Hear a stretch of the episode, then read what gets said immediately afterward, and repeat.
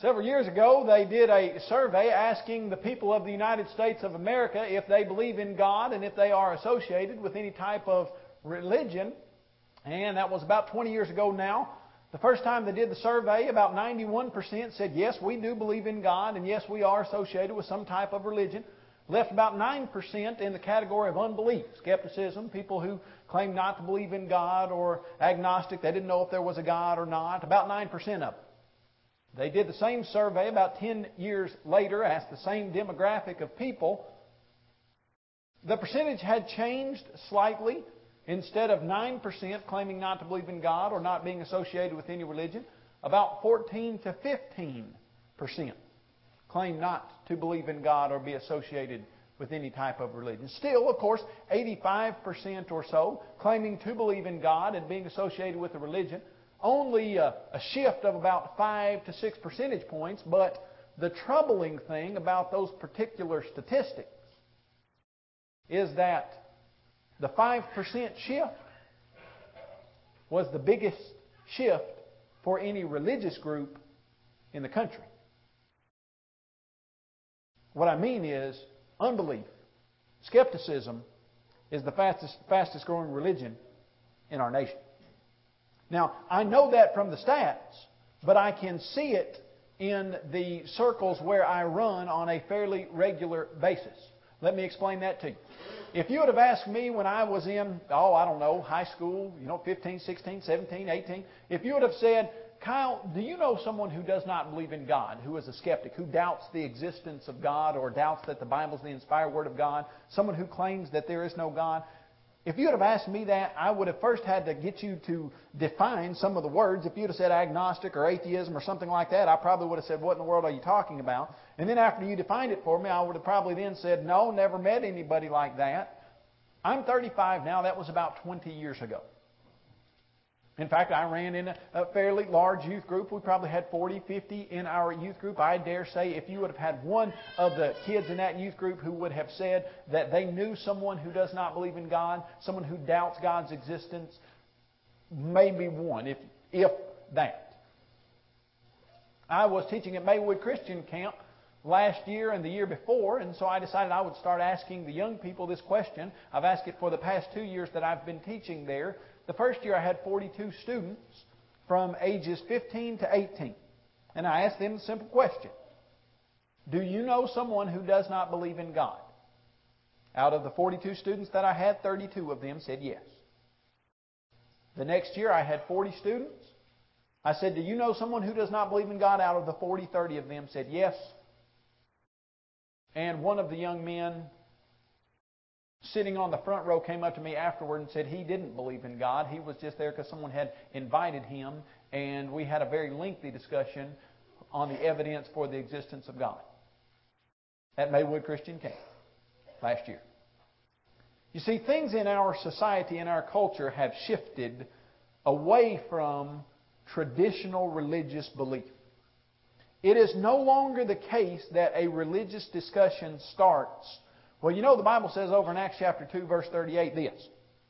And then the other person, when I was growing up, said, Yeah, but well, what about over Romans 10, 9, and 10 says this? And you would say, Yes, but if you'll go back to Romans 6, these people are already Christians, and here's this. And they would say, Yeah, but what? And so you started on the level of everybody understanding there's a God, and everybody understanding that the Bible's God's Word, and all we're really trying to get down to is what exactly is the Bible saying? You see, that's where I came from, and that is the tenor of most of the religious discussions that I was in up until I was about 25 or so. And then I started seeing a shift. And that shift went something like this. Well, the Bible says, hold on just a second. The Bible, why are you using the Bible to talk to me? Well, it's God's Word. God. Yeah, I'm not sure I believe in God. And so building the foundation for the core beliefs of Christianity is what I've been involved in for the past 12 years since I've been at Apologetics Press. And what I have seen is that when Peter told us in 1 Peter chapter 3, 15, but sanctify the Lord God in your hearts and always be ready to give a defense to everyone who asks you a reason for the hope that is within you with meekness and fear. That means we had better be able to defend our core beliefs. And when I say core beliefs, I'm talking about the most basic. Yes, I know that there is a God and I can prove it because this. Yes, I know that the Bible is God's Word and here's how I can show you that. Yes, I know that Jesus Christ is God's Son and here's the evidence by which I can prove that to you. That is giving a defense and it is curing the sickness of the heart of doubt. Now, in the religious world today, some people think that doubt is something that is good, that you should foster, that you should appreciate. In fact, on the way up here, just as I was thinking about the lesson, I drove by a Unitarian Universalist church, and on their sign is the statement, it's permanently up there. It says, To question is the answer. Well, that's not true at all. That's just a false statement. Jesus Christ Himself said, And you shall know the truth, and the truth shall make you free. If you were to look through Jesus' writings, you would see that he never had any time for doubt. In fact, he never said, Oh, you know, I'm so glad that you're questioning that. Maybe I just didn't give you enough evidence. Let's just look at that again. Oh, no, no, no. Oh, you of little faith, why did you doubt? You see, the idea that it's uh, good or, or something we should appreciate, that a person is not totally convinced in the belief that there is a God, in the knowledge that Jesus is His Son, in the knowledge that the Bible is His Word, that's just not scriptural. In fact, if you were to go to 1 John chapter 5 verse 13, John said he was writing to his readers that they may know that they have eternal life and that they may continue to believe in the name of the Son of Jesus Christ, of the Son of God. That they may do what? Know that they have eternal life. You see, Christianity is a religion of knowledge. Now, like I said, in the greater religious world, lots of times, even in what we would call greater Christendom, people who claim to be Christians, that idea is being thrown by the wayside. And here's how I know that. I was teaching a class on the inspiration of the Bible. I see this happen all the time as well. And I was asking the young men and women in the class if they could explain to me why they know that the Bible is the inspired Word of God. And one of the guys raised his hand. He said, Yeah, I know why the Bible is the inspired Word of God. He said, Because it says it is. And I said, well, you know, that's true. And I went through the evidence for the Bible claiming to be the inspired Word of God. You probably know quite a bit of that. If I were to ask you, does the Bible claim to be the inspired Word of God? Well, the answer to that's overwhelming yes. Absolutely, positively. You go to what? 2 Timothy chapter 3, verses 16 and 17. For all Scripture is given by the inspiration of God and is profitable for doctrine, for reproof, for correction, for instruction, that the man of God may be perfect, thoroughly equipped for every good work. If you were to go to 2 Peter chapter 1 verses 19 and 20, the Bible says, For no prophecy of Scripture came by any private interpretation or origin, but holy men of God spoke as they were carried along by the Holy Spirit. If you were to go to 1 Thessalonians chapter 2 verse 13, you would read where Paul said, When we came to you, we rejoiced because when you received our word, you received it not as the word of men, but as it is in truth, the word of God. You know, if you were to start in Genesis and you were to go all the way to the book of Revelation, you know how many times you would count that the inspired writers claimed that they had the message from God? It would be somewhere in the vicinity of 3,000 times. And the word of the Lord came to Isaiah, and the burden of the Lord came to Malachi, and God said to Jeremiah, in fact, in Jeremiah alone, if I understand it correctly, there are about 540 different times that the book of Jeremiah itself claims to be the inspired Word of God. My Bible's got about 1,300 pages or so. If it's got 1,300 pages or so, and, and let's say the Bible claims to be inspired about 2,700 times from Genesis to Revelation, how many times is that per page? Well, you're looking at at least two times per page. The Bible claims to be inspired by God. And so I said, you know, great, yeah. That's exactly right. The Bible does claim to be inspired by God, but so does the Quran. You know, the Quran claims to be inspired by God. In fact, if you'll read through the Quran, you will see that on numerous occasions it purports to be the message of Allah the Most High. Hundreds of times it does. The Hindu Vedas claim to be inspired by God. The Book of Mormon claims to be inspired by God. The Pearl of Great Price claims to be inspired by God. There are at least nine books in the world that make a serious claim to inspiration. Now, you and I both believe that the Bible is inspired and the Book of Mormon is not, and the Pearl of Great Price is not, and the Hindu Vedas are not. But why? You see, to say, well, okay, the Bible says it's inspired means absolutely, really, positively nothing. If it is, you expect it to claim it, but just because it claims it doesn't mean it is. You know, if I stood up here tonight and I said, guys, my name is Kyle Butt, I'm the President of the United States of America. Kyle Butt is my name, and there's one President of the United States of America, happens to be me. Robert Kyle Butt, born November 11th. November 20th, rather, 1976. Bad when you get your own birthday wrong. he happens to be the President of the United States, and he's standing here tonight. What if I said that 3,000 times tonight? Well, after about the first 150, I'm sure one of your elders would stand up and say, uh, Thank you, Kyle, for being here, but you are missing something, and we'll have someone else finish it. Would that make me the President of the United States of America if I stood up here and claimed it a thousand times, two thousand times? It wouldn't, would it? So I said to this young man, I said, Great, I'm glad that the Bible does claim to be inspired, but uh, that's just not real evidence for it. I said, Do you got anything else? He said, Yeah. He said, Here's really what you got to do. You got to believe that the Bible is the Word of God by faith. Now, he's right in a sense, and in another sense, he is as wrong as wrong can be. And let me explain to you why. When he says you have to believe that the Bible is the inspired Word of God by faith, our culture has misdefined the concept of faith. Do you know if you go to the Webster's Dictionary and you look up the word faith, it will say a firm belief in something you cannot prove. The American Heritage Dictionary says a firm belief in something you know is not true.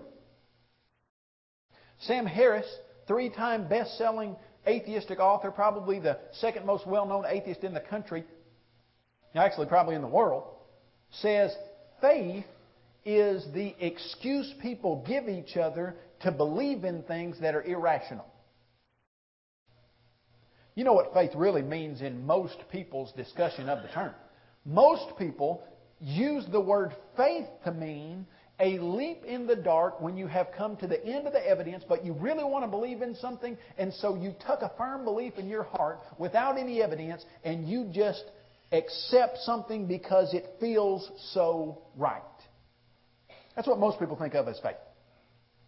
You know what that young man was saying is, I can't give you the evidence, which if I were tonight, I could rattle off the evidence for the inspiration of the Bible, including the predictive prophecy, the perfect unity, the scientific foreknowledge, the absolute perfect accuracy of the book, the 1,550 years over which it was written by the 40 different authors and not a single one of them ever making a mistake. We've got the evidence for it.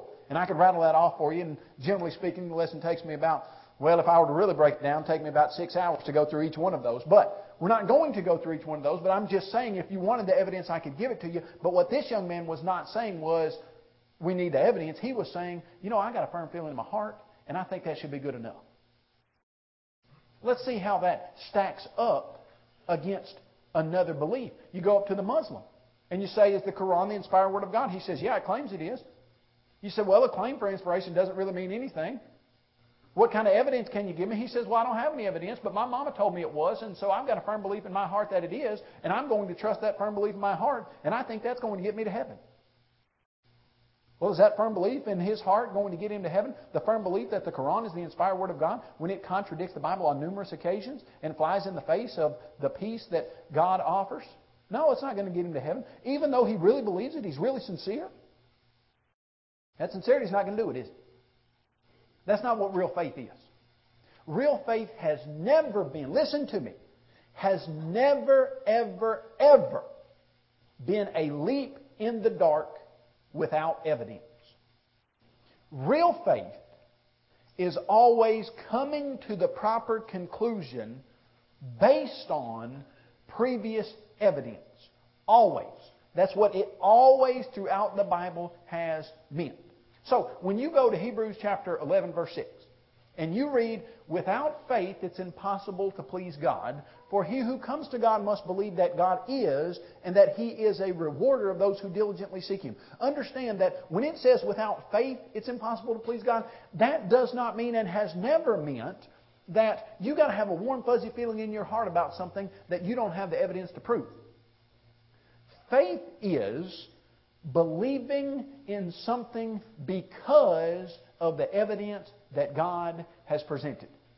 Now, I'm going to give you several examples of that. We'll just go back to Moses. If you were to look in uh, Hebrews there, chapter 11, and you would see all of the people that did stuff by faith, you would see that the Bible commends Moses for keeping the feast of the Passover by faith.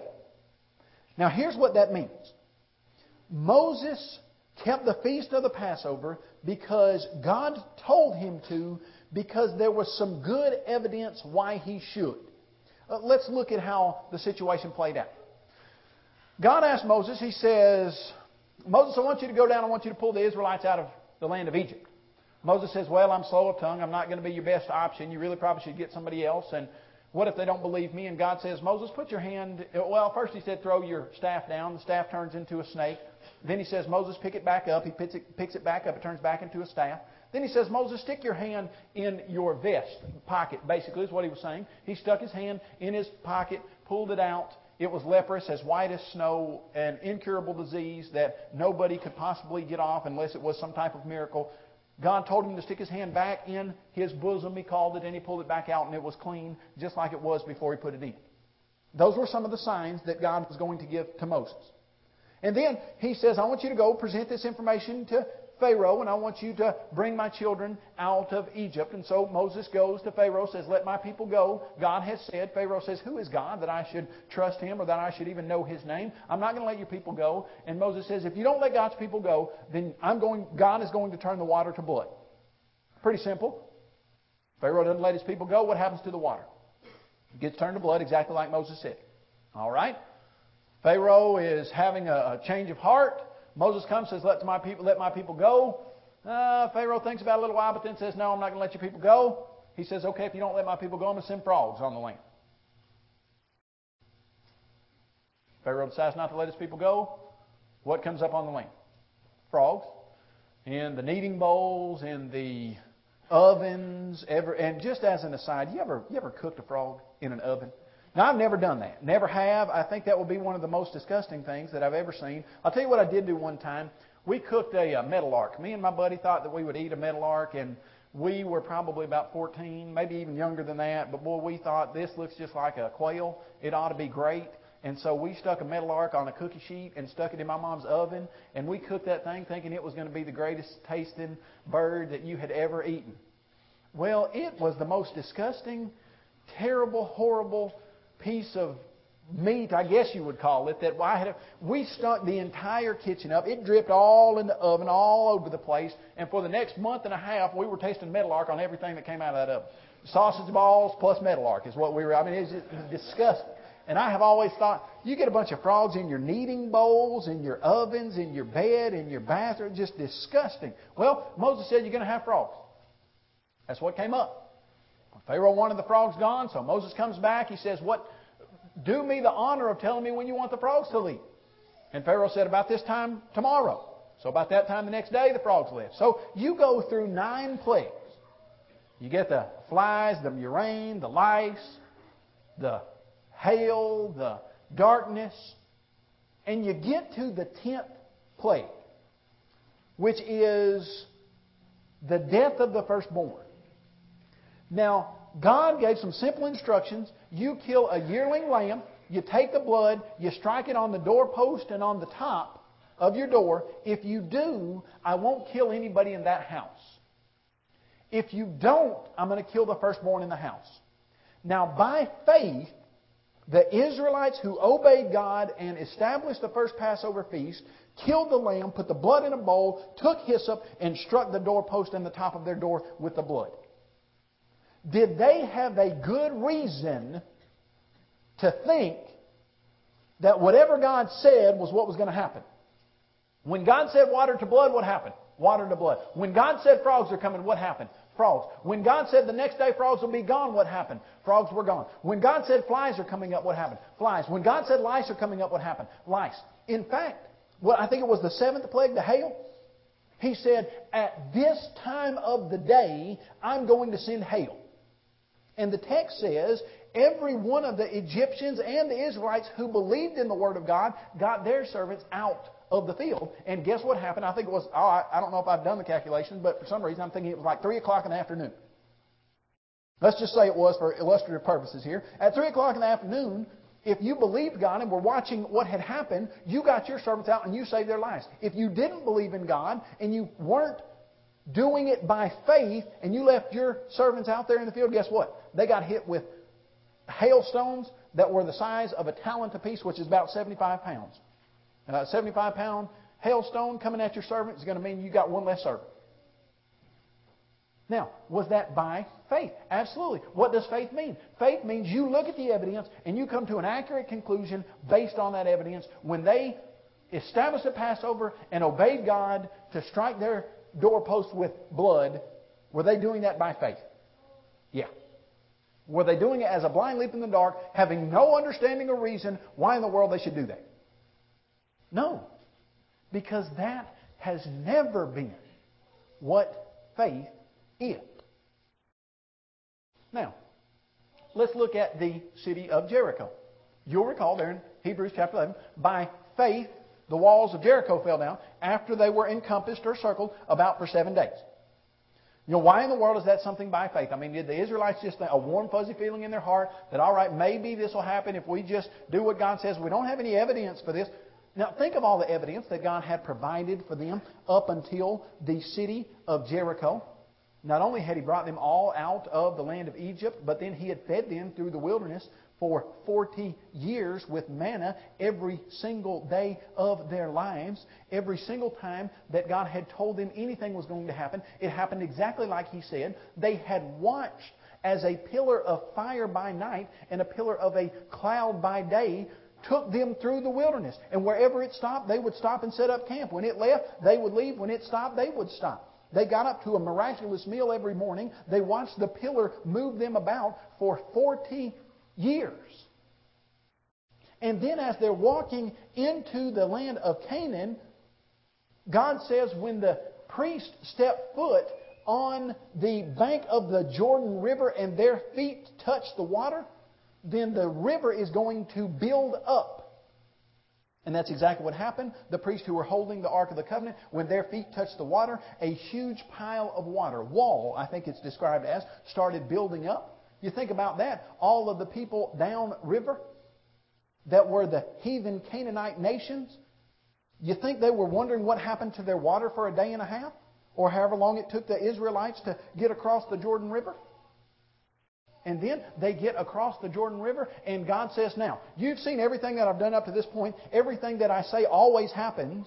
Now, here's what I want you to do. I want you to circle around the city of Jericho one time for six days, once a day. On the seventh days, I want you to circle around seven times, and I'll give you the city. Now, by faith, the walls of Jericho fell down after they were encompassed about for seven days. The what warm, fuzzy feeling in their heart?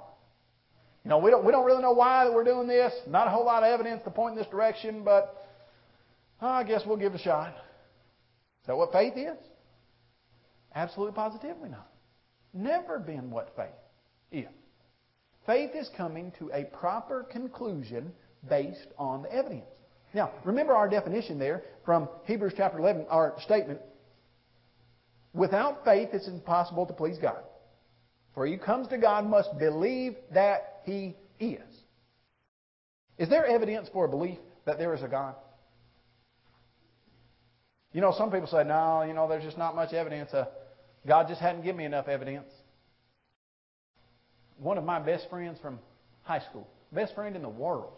In fact, he went with us to uh, the Bahamas on mission trips for probably five years running. He was in personal Bible studies, had converted people. He was at every Devo, at every youth activity that I was ever at, just about. If you were to ask me someone that I believe really loved the souls of people, I would have said this young man. I guess it was about five years ago, one of our mutual friends said, we'll call him John, said, You know, John doesn't believe in God anymore. I said, what, what are you talking about? Went to a Christian high school, then went to David Lipscomb University. I said, what in the world are you talking about? So I got back on the internet and typed him in on email and said, John, I heard somebody said you don't believe in God anymore. He said, Yeah, that's right. I said, What in the world? I said, You know, we used to study the Bible with people. He said, Well, I just don't believe there's enough evidence for God's existence. Well, that's ludicrous. The fool has said in his heart, There is no God.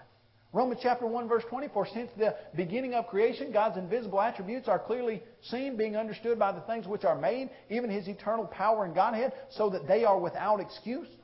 I've got entire lessons going through the evidence for the existence of God. Going through the perfect design in nature, showing that design has to have an intelligent designer. Going through the idea of cause and effect, showing that, that there has to be a first eternal cause. Is it true that you believe in God by faith? Yes. But is it true that you believe in God because there's a warm, fuzzy feeling in your heart and there's not enough evidence to back it? Absolutely, positively not. Let me give you another example. Elijah stands on top of Mount Carmel. The 450 prophets of Baal are on the other side. And also about 400 prophets of Asherah. There are about 950 of them against Elijah. Elijah says, Here's how the contest is going to go. You guys are going to build an altar and you're going to put a bull on it, and if your God sends fire from heaven, then you know that your God is the true God. I, the single prophet over here of God, of Jehovah, I'm going to put an altar over here and I'm going to put a bull on top of this altar. And if God, Jehovah God, sends fire from heaven to consume this sacrifice, then He is God. Is that acceptable evidence for you guys? And the Israelites said, Yeah, uh, that'll do it. That will provide us with enough information and evidence to conclude which of these two is God. All right, of course, you know the story. The prophets of Baal dance around all morning long. They cut themselves and they scream and they yell. Elijah stands over on the top of Mount Carmel and makes fun of them. Says, uh, maybe, uh, maybe you're not yelling loud enough. Maybe he can't hear you. Maybe he's gone on a journey and he's just uh, gone for a little while. Just prodding them. They scream louder cut themselves worse. The Bible said blood's flowing all over the place. And it says, no one heard them, no one answered. Baal wasn't a god, never was a god. They just made him up as a figment of somebody's imagination.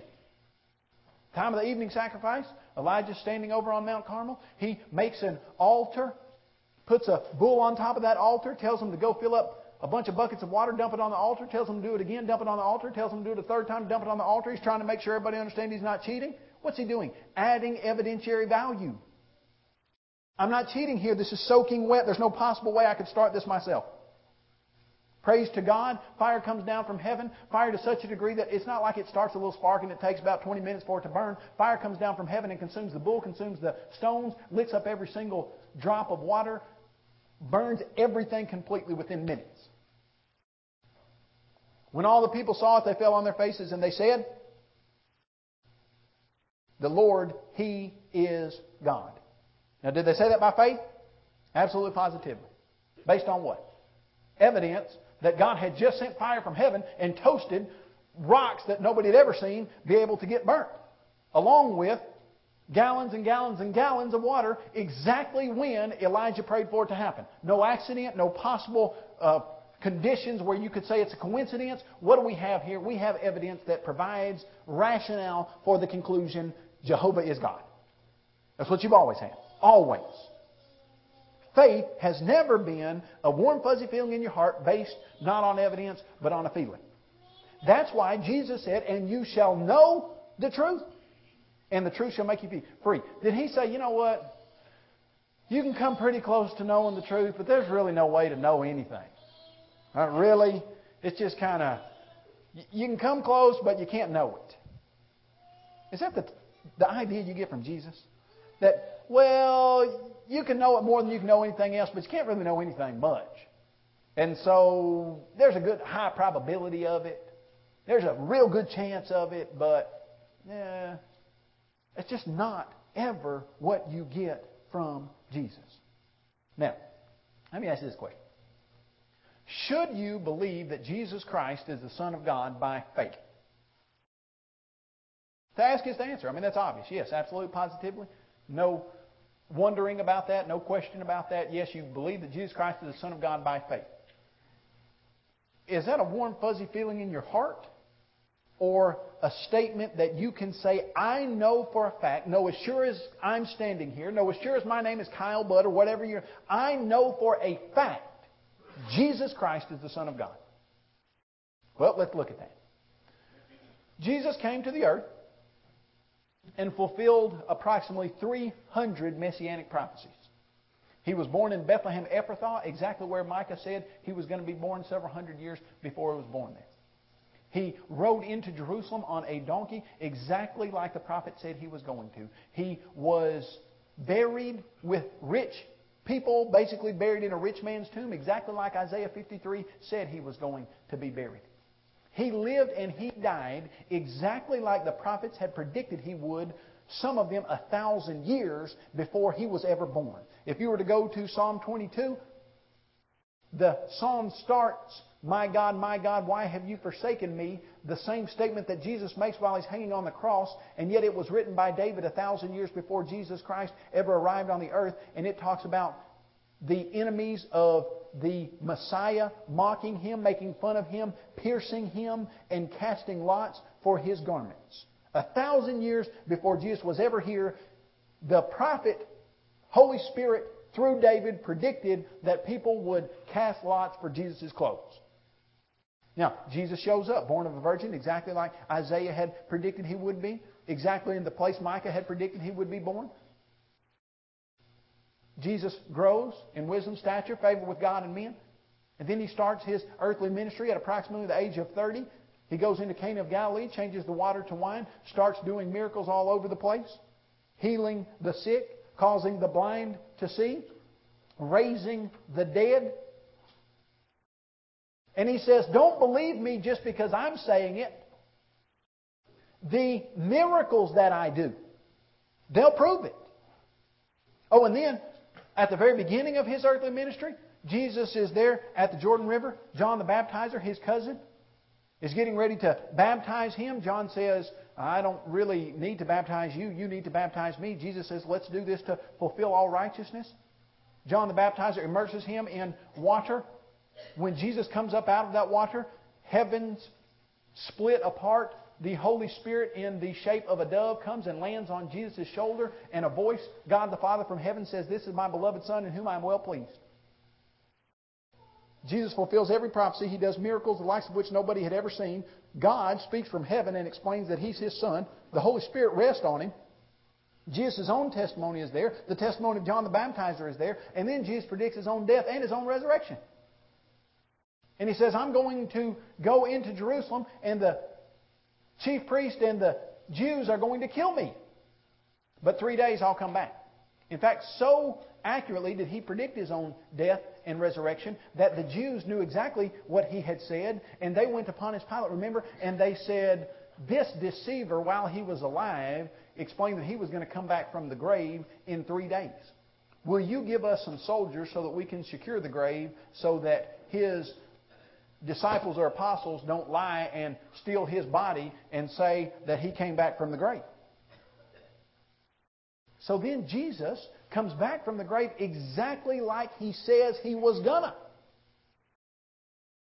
Fulfills every single prophecy, does miracles the likes of which nobody had ever seen, teaches in a way nobody had ever done, could stop a sea storm with a word of his mouth brings people back from the grave, predicts his own death, rises on the third day, and then when you look in the book of Acts, in the first chapter in verse 3, the Bible says, presented himself alive by many, well, there's a word there that you've probably seen before, infallible proofs. What's an infallible proof? An infallible proof is a piece of evidence that if you're thinking rightly, there's no possible way you can deny. Now, if your mind is not making connections properly, if you really have a mental type of insanity or something like that, then you could say, I'm looking right here at the body of Jesus. The answer to that is yellow flowers. You understand what I'm saying by that? What I mean is, if you're thinking accurately and rightly, there's no possible way that the evidence that Jesus presented for His resurrection could be misconstrued to mean anything else than Jesus Christ came back from the dead exactly like He said. An infallible proof is a proof that cannot be gainsaid by a person who's thinking rightly. Now, you're supposed to believe in Jesus by faith. Absolutely positive. Faith based on what? Evidence. It always has been. It always will be. Christians, Paul explained to Festus in Acts chapter 26 when he was speaking there before King Agrippa. He said, I am not mad, most noble Festus, but I speak the words of truth and the words of reason. You see, that's the beauty of Christianity.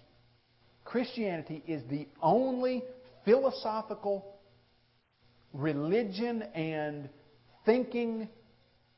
Well, what would you say? You could say religion. It's the only group of teachings and thinking that makes perfect sense in every single aspect of the teaching and every single aspect of the evidence.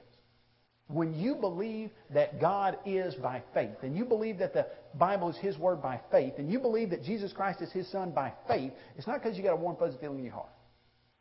It's because there is evidence that leads to that conclusion, and when you follow that evidence, it demands that you arrive at that particular conclusion.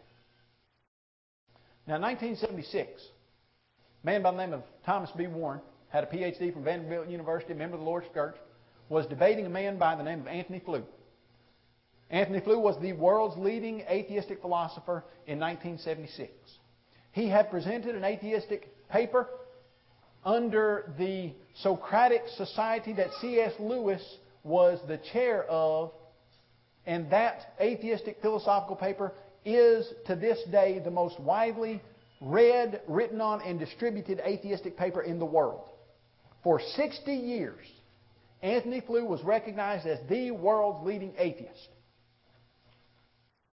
Thomas B. Warren in 1976, in their debate, drilled Antony Flew, just absolutely demolished him. About 32 years later, Antony Flew came out with a book titled There Is No God. The word no was marked out so that the title actually reads, There is a God, how the world's most notorious atheist became a believer.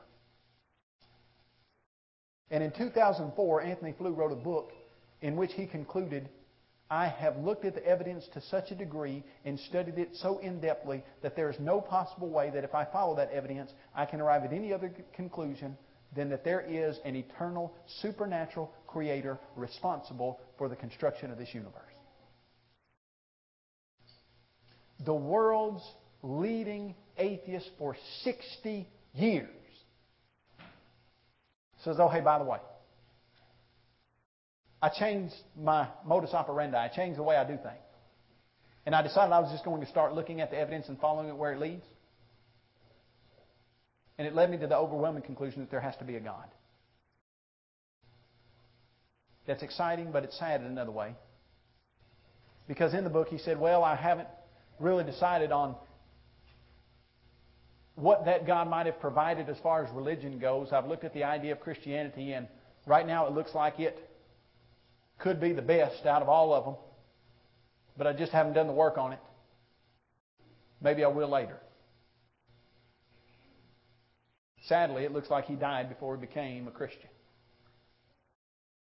He was getting closer, but not close enough. Now, let me tell you something. There's not a single thing that God has ever said that hasn't come true ever. If you're just making decisions based on evidence, if in 2 Thessalonians chapter 1, verse 7 and 8, the Bible says that Jesus Christ is coming in flaming fire to take vengeance on those who know not God and obey not the gospel, any person that does not know God or does not obey the gospel, what, what's going to happen to them? Jesus Christ is coming in flaming fire to take vengeance on those people. There's not, never been a statement in all of the Bible that God has said something and has not turned out exactly like He said. Now, if you know that there's no possible way that you can be saved without obeying the gospel, but you also know that Jesus said, Come to me, all you who labor and are heavy laden, I will give you rest. Take my yoke upon you and learn of me, for I am meek and lowly. I am going to give you rest if you will obey. What do you need to do to be on God's right side when Jesus Christ comes again? That question has been answered numerous times in the book of Acts, most simply in Acts chapter 2, verse 38. When Peter stood up and told all the people on the day of Pentecost that they had crucified the Son of God, they were pricked in the heart, and they said, Men and brethren, what must we do? And Peter looked at them and said, Repent and be baptized, every one of you, for the forgiveness of your sins in the name of Jesus Christ. It's that simple. You become a Christian by faith, based on evidence, so that you can say exactly what John said in 1 John chapter 5 verse 13. Little children, these things I write to you that you may know that you have eternal life. Do you know that you have eternal life? You could know it tonight by repenting and being baptized for the forgiveness of your sins. You need to respond to the Lord's invitation. I hope you will as we stand and as we sing.